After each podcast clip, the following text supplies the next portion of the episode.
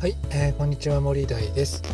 えー、この番組は部下100人を持つサラリーマンが仕事のノウハウなどをもっと楽しく働ける知識と、えー、秘訣を自分の言葉で配信する番組となっております。はい、えー、皆さんいかがお過ごしでしょうか？えっ、と今日はですねえっとまあ仕事でまあ上司のねあのいろんな話を聞かされて、まあ、少しうんざりしているそうですが、えー、まあ早速本題になりますが、まあ、できる上司とか完璧な上司のもとにいる部下っていうのは、まあ、基本できないよねっていう話をさせていただきたいなというふうに思います。えー、っと何でも器用にねできてしまう上司の下にいる部下っていうのはやっぱりね依存的になりやすい傾向があるかなっていうふうに思います。えー、まあ、上司がね何かあったら全部フォローしてくれるっていう風な心づもりでいますのでうーんとやっぱり自分で新しくねあの仕事を探そうとか職場のもう少し効率化を図っていこうだとかっていうところもですね若干やっぱりフットワークが重くなってしまうかなっていう傾向にあります。逆にですねいやこの上司やべえなって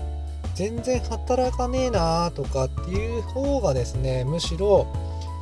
えー、部下は育っていくかなっていうふうに思います。上司がですねあのー、いろんなことを整備し続ければし続けるほど部下はあのやっぱりそれに依存してくるし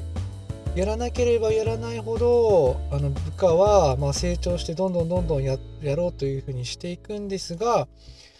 まあ、管理体制上はちょっとルールと秩序がなくなっていく傾向にあるかなっていう風な感じはします。だからどっちの方がいいかというとやっぱりあの完璧にできすぎちゃう上司っていうのはやっぱあんまりおすすめしませんね。私も自身もですねいろんなことを整備してあのいろんなやっぱりことの答えを全部持ち合わせていく置くっていうのが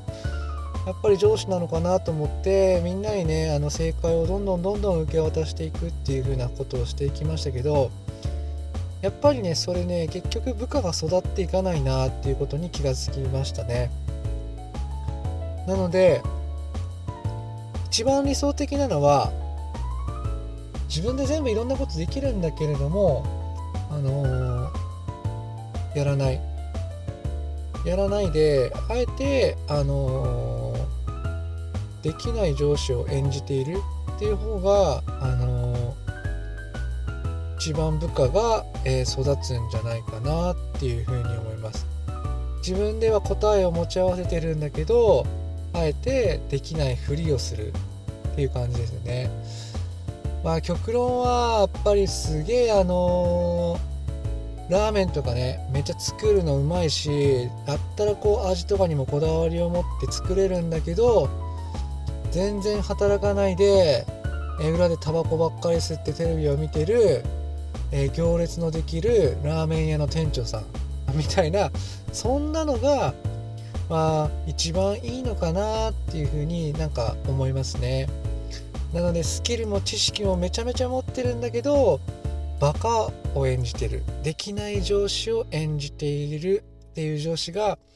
実は、え部下を一番育てているかもしれません。え今日はですね、え完璧すぎる上司は、え部下を、え育あの部下の成長を妨げているというふうなお話をさせていただきました。え私の作っているブログではもっと楽しく働ける情報を発信していますので、えそちらも参考にしてみてください。えそれではまたお耳にかかりましたね